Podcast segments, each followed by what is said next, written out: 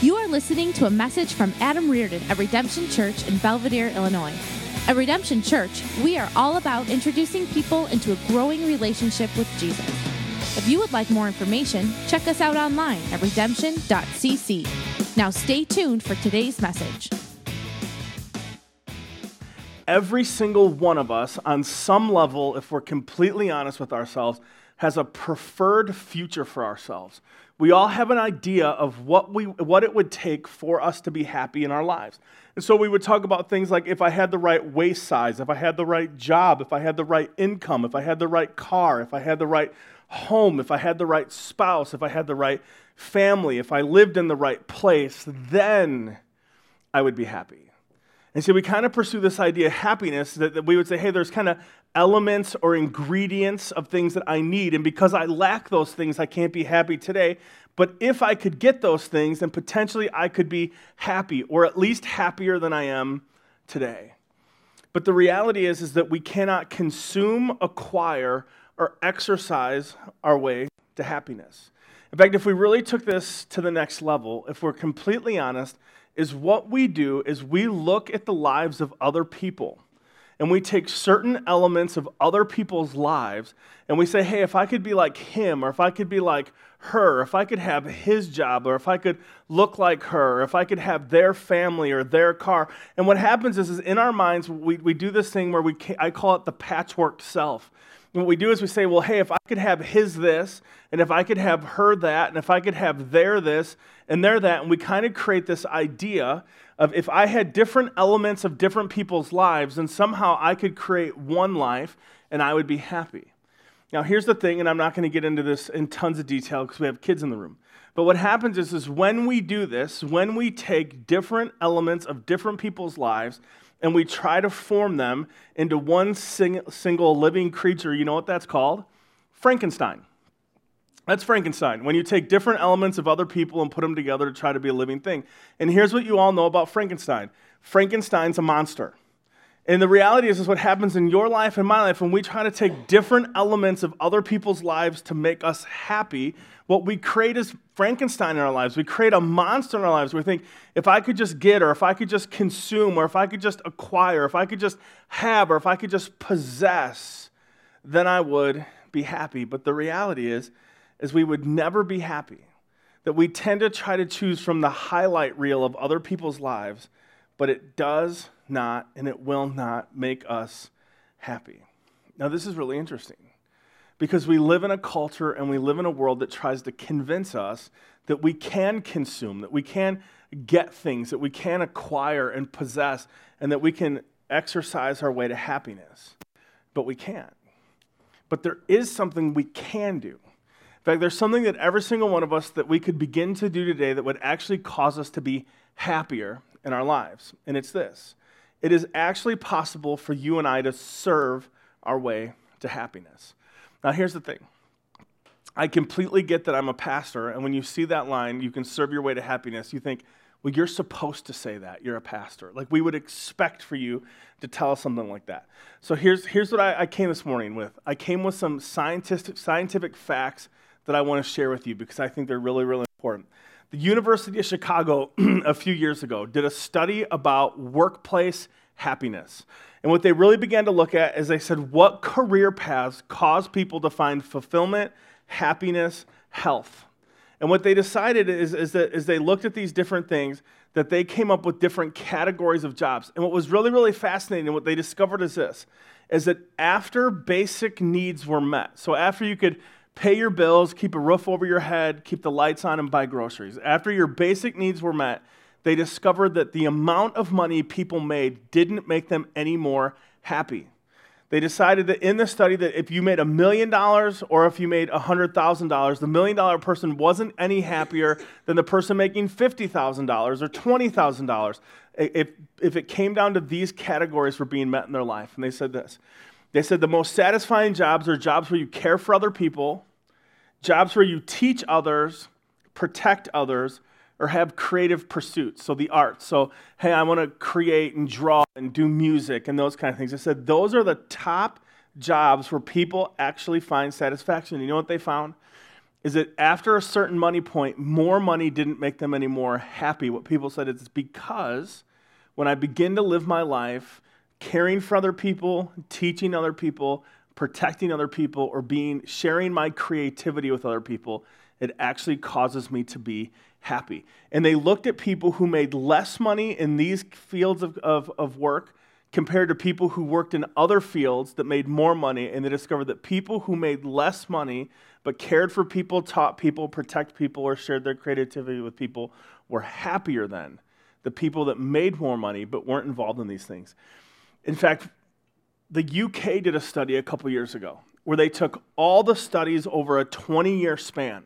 So they said, hey, if we looked at all the studies about service, volunteerism, mentoring, health, and happiness, is there really a correlation? Their question was Is there a connection between living your life to serve other people, to bless other people, to pour yourself out? Is there a connection between service and actually living a healthier, happier life? And after taking 20 years of research, this is what they found.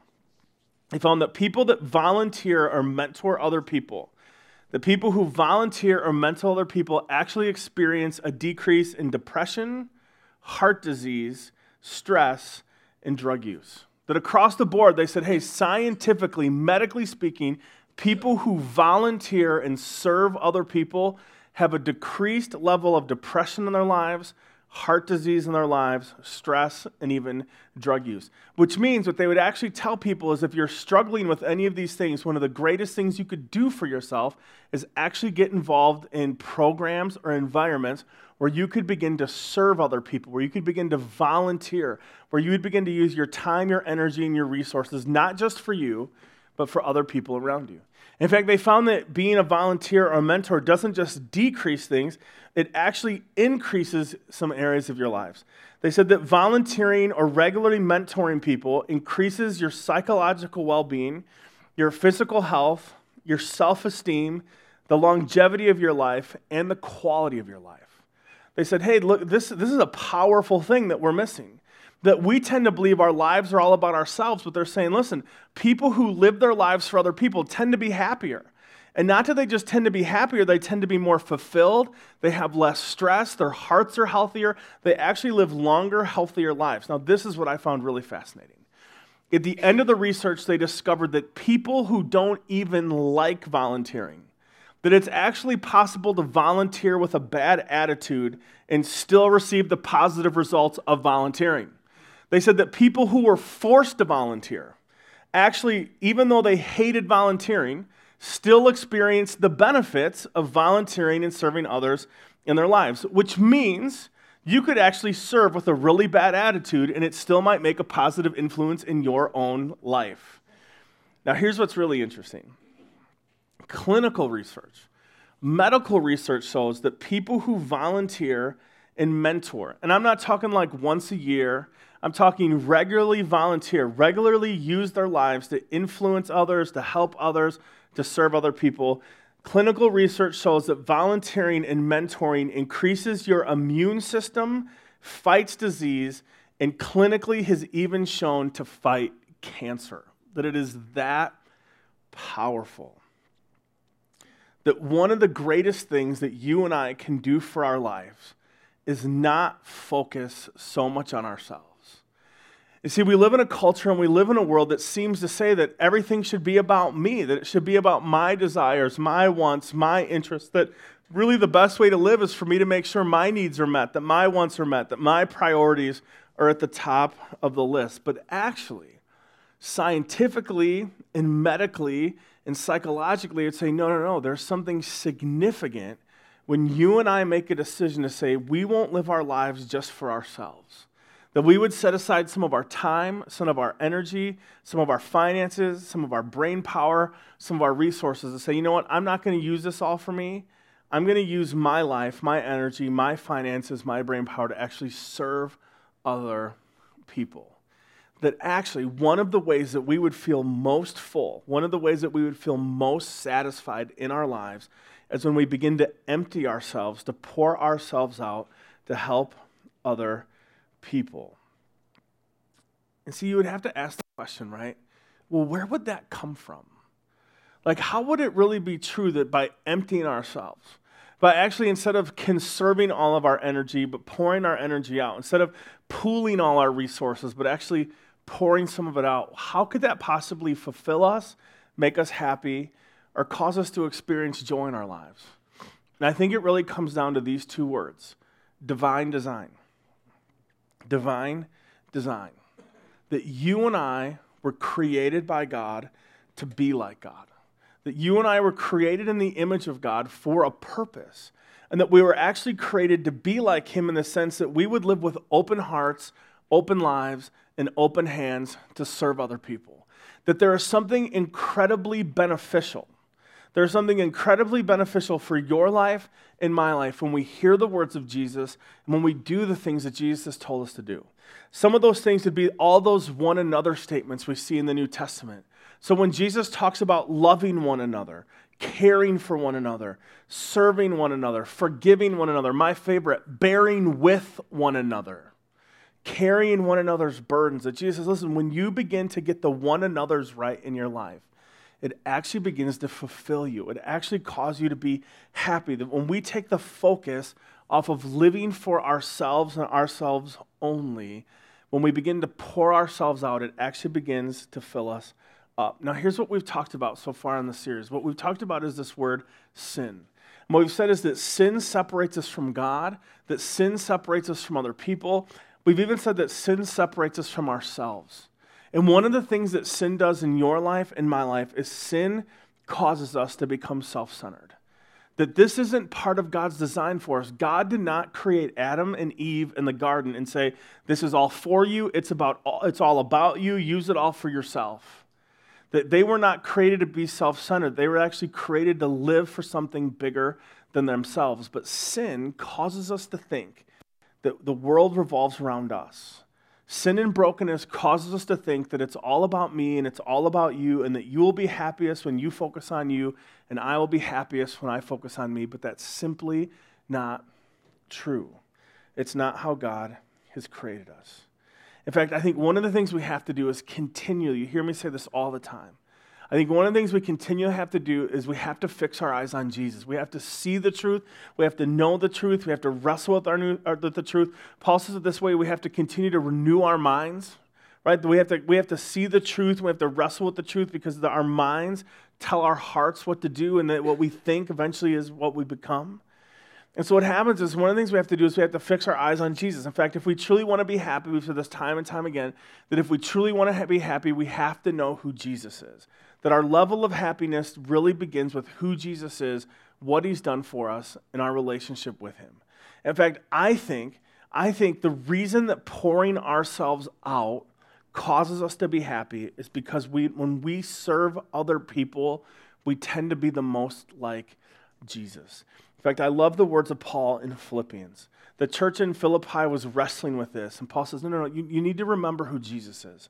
Remember what Jesus was like. You have to remember what Jesus did. And so I want us to see the, the Paul's description of Jesus this morning in Philippians. Philippians chapter 2, starting in verse 1. I love this because, because Paul sets up such a great argument, right? He says this He goes, So if there is any encouragement in Christ, any comfort from love, any participation in the Spirit, any affection and sympathy, Complete my joy by being of the same mind, having the same love, and being in full accord and of one mind. Here's what Paul's saying, right? He's, he's speaking to the, the, the church just like he's speaking to us. He goes, Hey, if you love Jesus at all, if there's any encouragement in the gospel for you, like if you tend to know that God loves you and has forgiven you for your sins, that Jesus rose on the third day so that you might have salvation and life and redemption, he goes, Listen, if you have any of that, then here's what I want you to think like. I want you to renew your mind. I want you to think about this. Now, here's Paul's argument. If you choose not to do this, it must be because you have no love of Jesus, you have no encouragement, you have no sympathy, so you just think a different way because you don't belong to him. Paul's going, listen, if you believe in Jesus, then we should be like Jesus. And then this is what he does next. He tells us that this is the takeaway. He tells us what to do. He says, Do nothing from selfish ambition or conceit, but in humility come others more significant than yourselves. Let each of you look not only to his own interests, but also to the interests of others. He goes, Here's what you do. Here's like the practical takeaway. Here's what you should do when you, when you begin to go home this morning. This is how you should live your lives differently. It's not all about you. Everything you own isn't for you. All your time isn't for you. All your energy isn't for you. Says, listen, walk in humility. Listen, you can still be concerned about your interests, but be also interested in what other people got going on. Don't just be concerned about you, be concerned about others. Don't just be concerned about whether your needs are being met, be concerned if other people's needs are being met. That there should be this thing in our lives that marks us with humility. That we would, we would know that we are not the greatest person in the room. That when we walk in a room, that it's not that everybody else is there to serve us, but when we walk in a room, it's an opportunity for us to serve every other person there. And then he gives us the example. He was listen, I just want to tell you why you should do this. I want to show you who Jesus is. Verse 5. He says, Have this mind among yourselves, which is yours in Christ Jesus, who, though he was in the form of God, did not count equality with God a thing to be grasped, but he emptied himself by taking the form of a servant, being born in the likeness of men. And being found in human form, he humbled himself by being becoming obedient to the point of death, even death on the cross. Now, now here's, here's what I think Paul is saying here, and I want you to see this.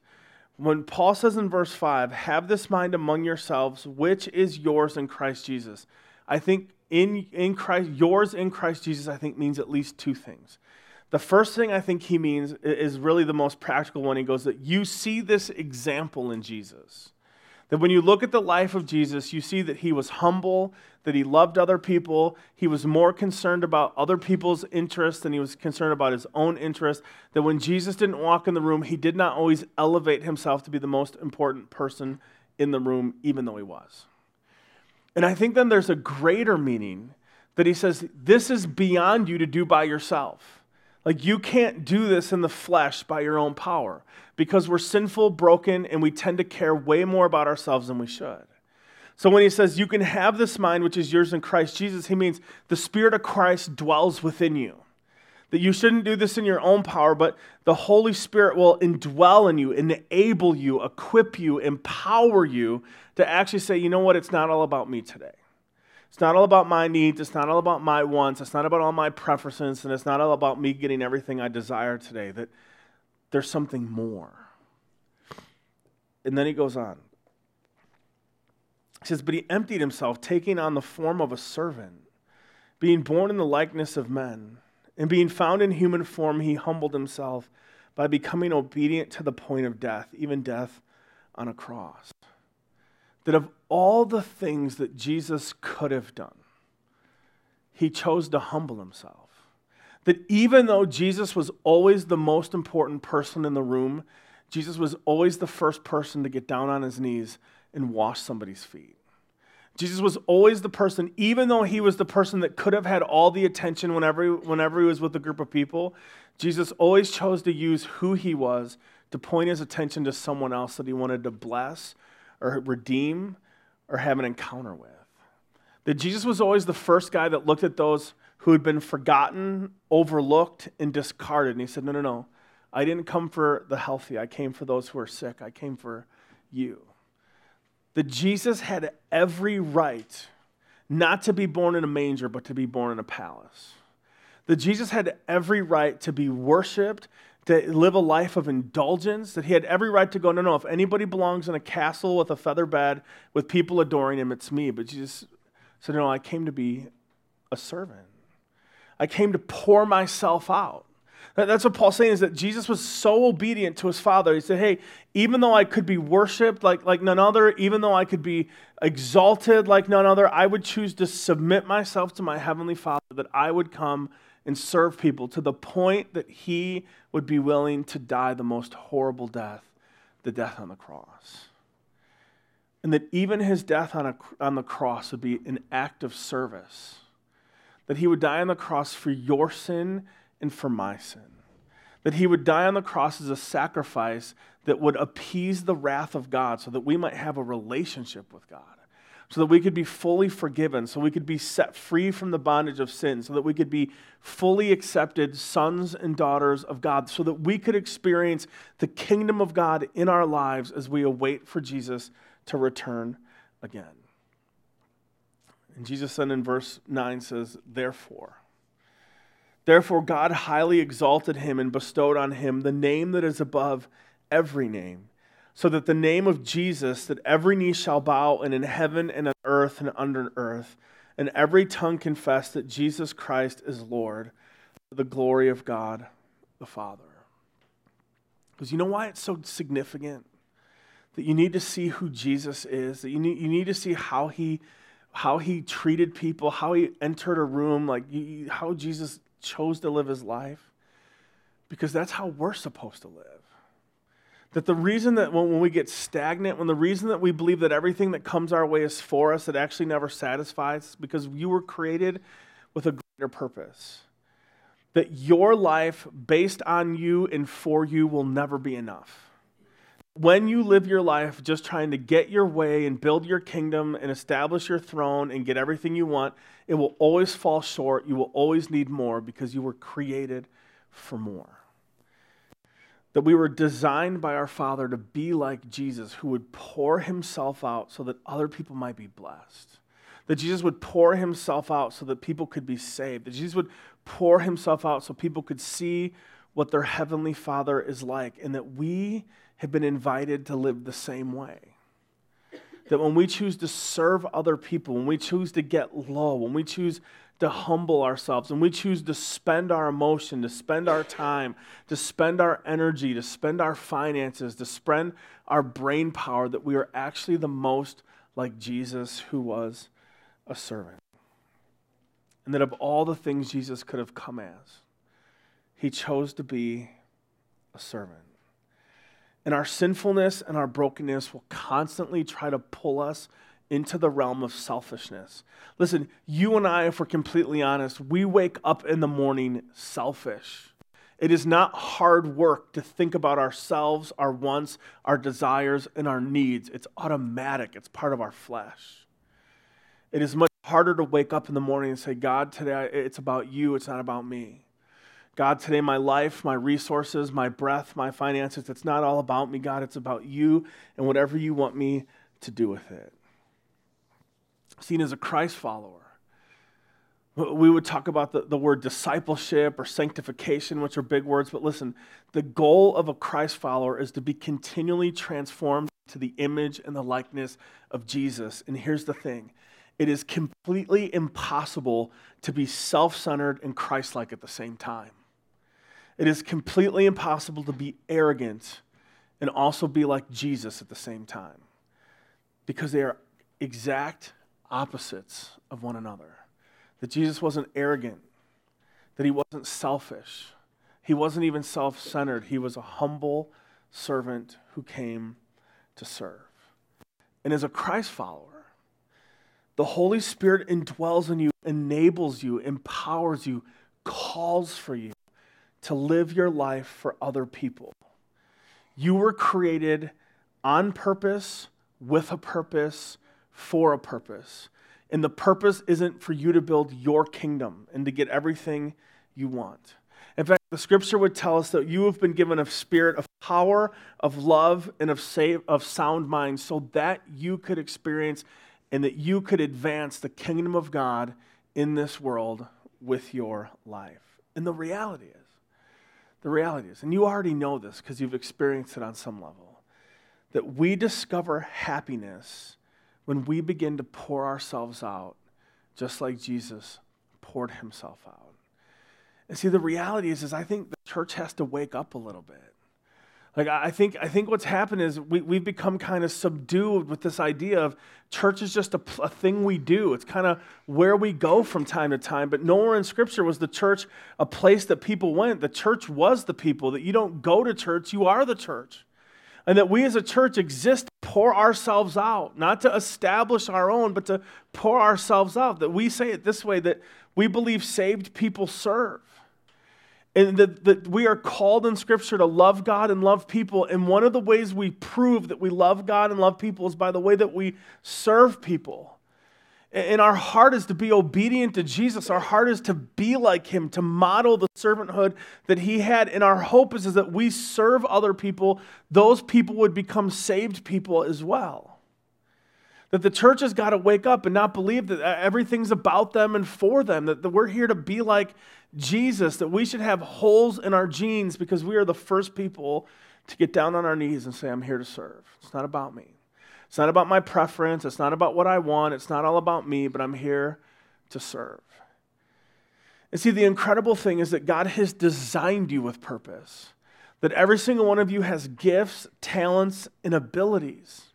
And not only do you have that, you have what Scripture would call spiritual gifts.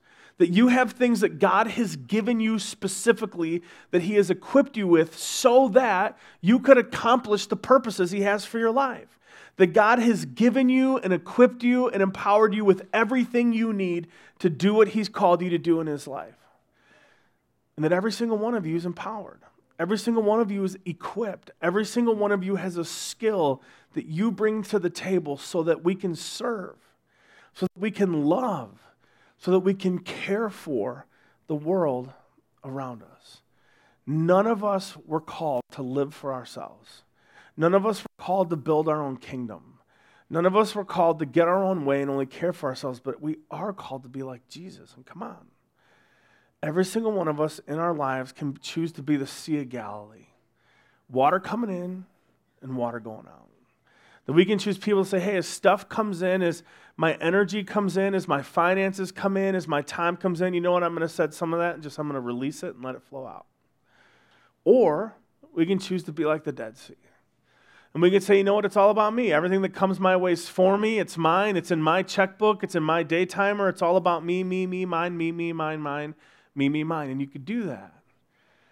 But I think history, and I think Jesus, and I think the entire nation of Israel would say, if you live that way, eventually you will dry up. Eventually the, the water will go away. And you'll discover that you're not happy. You're just all dried up and dying inside. And so here's the thing if we really, really, really want to be happy in our lives, I believe with all my heart. I believe it because Jesus not only said it, but he modeled it for us in our lives. That if we pour ourselves out, that we would actually be filled up and discover happiness in our lives. Let me pray for us. Thanks again for listening to this message from Redemption Church in Belvidere, Illinois, where we believe faith is a journey, not a guilt trip. Listen again next week, but in the meantime, visit us at redemption.cc.